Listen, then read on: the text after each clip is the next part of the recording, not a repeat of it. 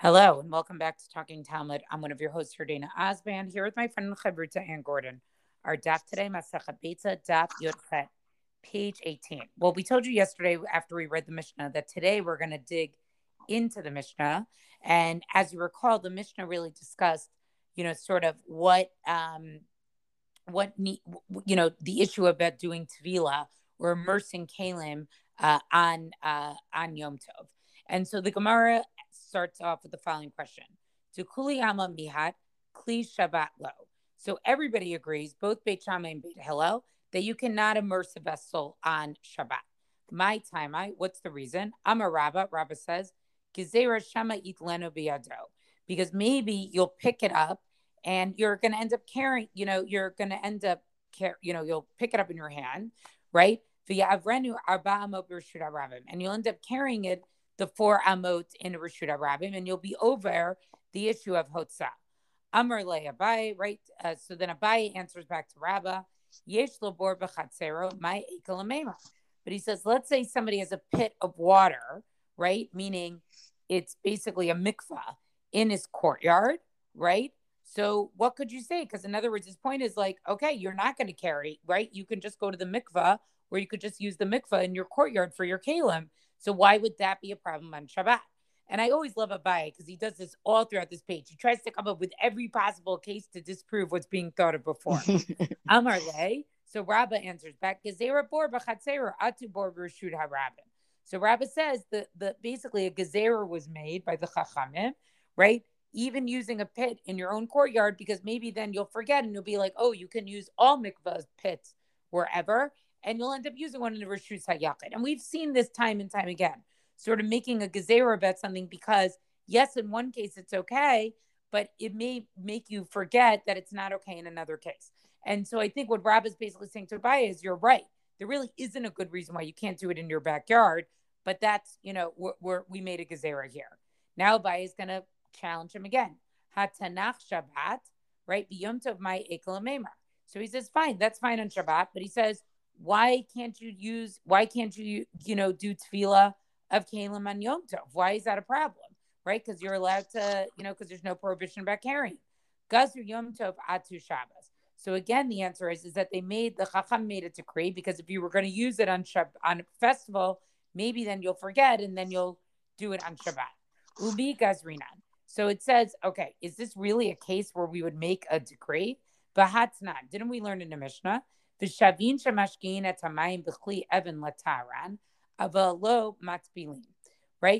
it says Beit Shammai and Beit Hillel basically both agree that one can bring ritually tahor water in contact with tahor water in a stone vessel, vessel in order to purify water. So in other words, you can purify water if you need to, but you can't immerse the impure water into a ritually impure vessel in order to purify the vessel at the same time. So you can purify water, but you can't purify a kli.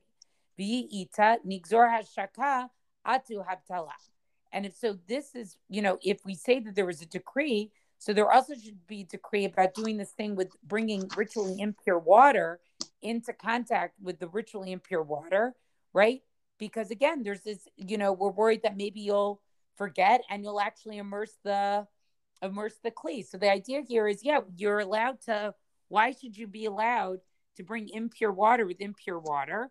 Maybe you'll end up, and mistakenly, you'll also, you know, uh, be, you know, you'll immerse the kli. And so the point is, they didn't make a gazera about that. Why are we making a gazera about our case? Viti sabra. So the Gemara rejects this, right? And basically says, you know, how can you understand this, you know, this question you're asking? V'yislei mayim yafim. If he has other good water to drink, right? Hani lama limi shabad luhu hashka. Then why do I need to bring this, you know, tame water into contact with, with tahor water? Ela delesle. So it must be a case where he doesn't have good drinking water, right? The kaven delesle mizahar zihurbo. And when he doesn't have good drinking water, since he has no other water, he's really going to be careful with the water and make sure that it's not impure. So in other words, this case that the Mishnah talks about is actually an exceptional case, because the water, right, um, beca- became tahor despite what he did. And so therefore, we're going to allow that the water can become tahor But the, that's why they didn't need to put any type of extra decree with this. Now, what continues from here is, you know, basically Abaye is going to continue to basically raise a bunch of different objections uh, to try to sort of tease out this whole idea of not being allowed to do this um, on, on Shabbat. And, you know, they're basically, Rabbah's going to come and sort of try to say, like, no, this is why your case, uh, this is why your case is not good. But it's interesting to see that sort of the Shabbos piece, everybody sort of sees intuitively makes a lot of sense, but the Yom Tov piece does not seem to make sense. And I think that's why it needs a lot of discussion around it. The discussion's very long, and obviously I can't read all of it on this small podcast. Um, but but I think there's like something intuitively that doesn't make sense. And so that's what you see reflected with this very lengthy discussion on this stuff. So I think I'm actually going to pick up some of that discussion. Um, uh, jumping a bit ahead, uh, we have other suggestions, right, throughout, different people suggesting why it is that there's a prohibition against dunking your kli on the on Yantif, right, to begin with. And I happen to find some of them to be very compelling, right, meaning compelling reasons why this would be prohibited. So I'm not going to read it all inside um, in the interest of time. Rav Bevi Amar, so Rav Bevi's position is as follows. The idea that people would have more time to do their, you know, whatever this houseware work might be, dunking their impure vessels on Yantif, might bring people to delay immersing their their impure kelim, so that they would not get them pure as soon as possible, because they could say, no, no, I'll, I'll hold it off until we get to the to the day of the Chag. And so, you know, and the answer is like, no, you can't delay. So therefore they prohibited the dunking on the Chag to make sure that, and I feel like it's such a, his suggestion as to why is such a fine nod to human nature. I feel like indeed people would, of course, you know, delay till their day off or delay until there's a holiday, because they'll take care of everything then, right? Except for that it's Yantif. So it's not really, and it's delaying, you know, purifying um, Kalim. So that's, you know, it's not considered acceptable, and therefore it was out, not, you know, not allowed. But Rava, as you said, Yodin, Rava has a different reason, right? He says that if you do it on, he says, He said to begin with, you can't dunk your vessels on Shabbos. Why? Because it's going to look like you're being matak in the vessel. It looks like you're going to be fixing the vessel, which would be a malacha on Shabbat, and that's not allowed, right? And so then if you can't do it on Shabbos, right, the implication is that you can't do it on Yantif. The idea is then what about the person, right? He says, there's this machloket. Can the person dunk on, on Shabbat or not? And the concern seems to be, well, maybe he's looking like he's not dunking for purification purposes, but maybe just because it's fun or he's going to cool off, right? And then that seems to be, you know, both frivolous and potentially a malacha issue on Shabbat. So, you know, on the one hand, that seems like a, a reason to prohibit it. But then the Gemara says, well, you know, on the one hand, you're talking about um, going to dunk, you know, for the fun of it or for the enjoyment of it.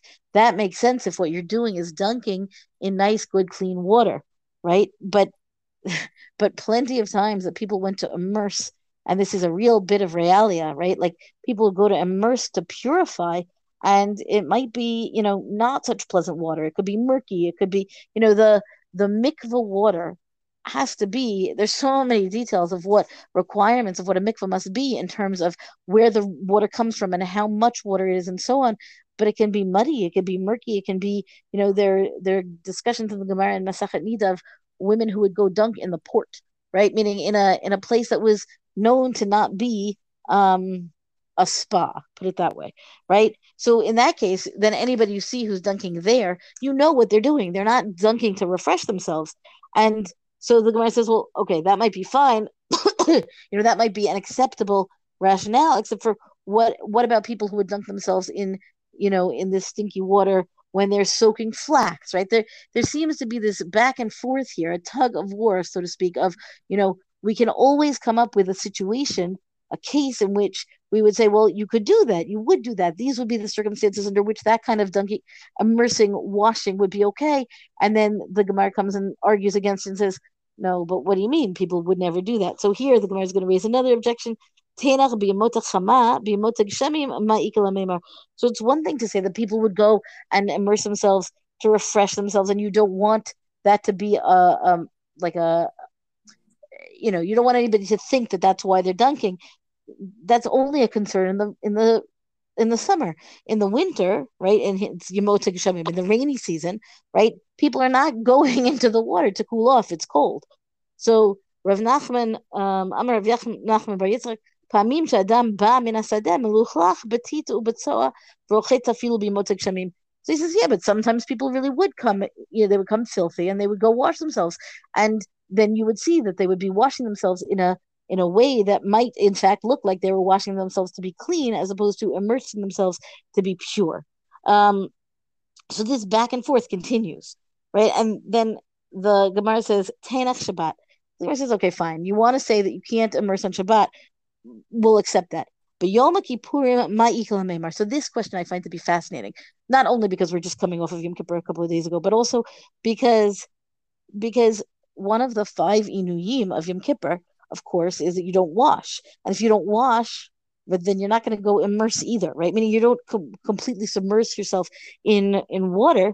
So the I, the question here is, you know, what's the issue for the for Yom Kippur to say that? By definition, I suppose, and he would only be immersing to purify himself. So then perhaps that would be sufficient. And the answer is no, it looks like he, you know, it looks like he's washing, so you can't do it, right? This is part of the discussion here. Ama Rava, mi ika, mi ika, midei de b'shabbat shari of Yom Kippurim asur. So Rava says, you know, can you, um, can you not, pro, can you, let's see if I say this right. Mi'ika midei b'Shabbat shari, that it would be permitted on Shabbat and prohibited on Yom Kippur. Right? Is there anything that's prohibited permitted on Shabbat that's the same action is prohibited on Yom Kippur? And the answer is Ela hoil u'b'Shabbat shari b'Yom Kippurim nami shari. So the answer is, well, no, no. Anything that is permitted on Shabbat, by that definition, is then going to be permitted on Yom Kippur. Now, obviously, we're not talking about the inuyim. We're talking about anything that, you know, has an appearance of looking like Malacha, for example.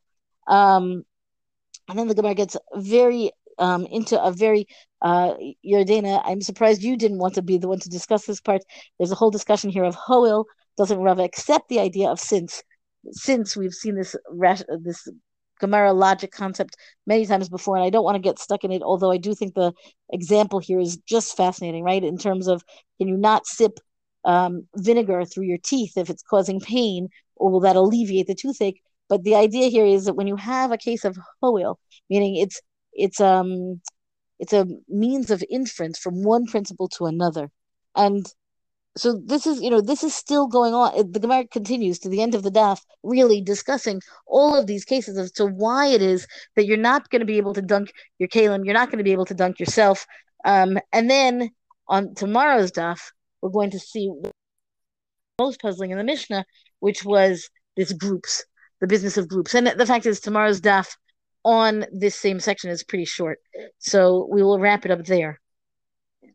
Yeah, I, you know, I think we'll sort of get to the conclusion of this topic um, tomorrow. But it's always interesting to see, you know, this is sort of a very fast-paced Masachet. There's a series of many Mishnayos, and sort of which Mishnayos they really get stuck on intricacies of halacha, and this is one of those, you know.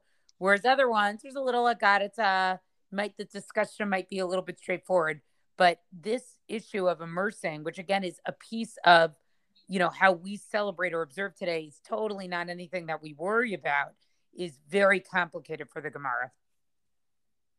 Yeah, and I, I think that it's, I mean, look, we had all these details about Beit Shammai, Beit Hillel, Beit Shammai, Beit Hillel, all these dif- disputes. Here, that's where it begins, right? That was in the Mishnah. But the rationale behind it seems to be very, very important to understand how far this parameter goes. You you can't dunk. What do you mean you can't dunk? Why can't you dunk? Um, I find it really interesting that there, that I don't think that anybody is countering with an idea that you could, right? They're just trying to get to the answer as to why this is. We don't see this so often, I don't think. Right. It's not saying that you can, but it's trying to really figure out, like, why is it that you can't? It's a totally different perspective. Well, that's our D A P discussion for the day. Rank us, review us on all major podcasts. Thank you to Rabbi Michelle Farber for hosting us on the Hadran website. Let us know what you thought about this D A P on our Talking Talmud Facebook page. And until tomorrow, go and learn.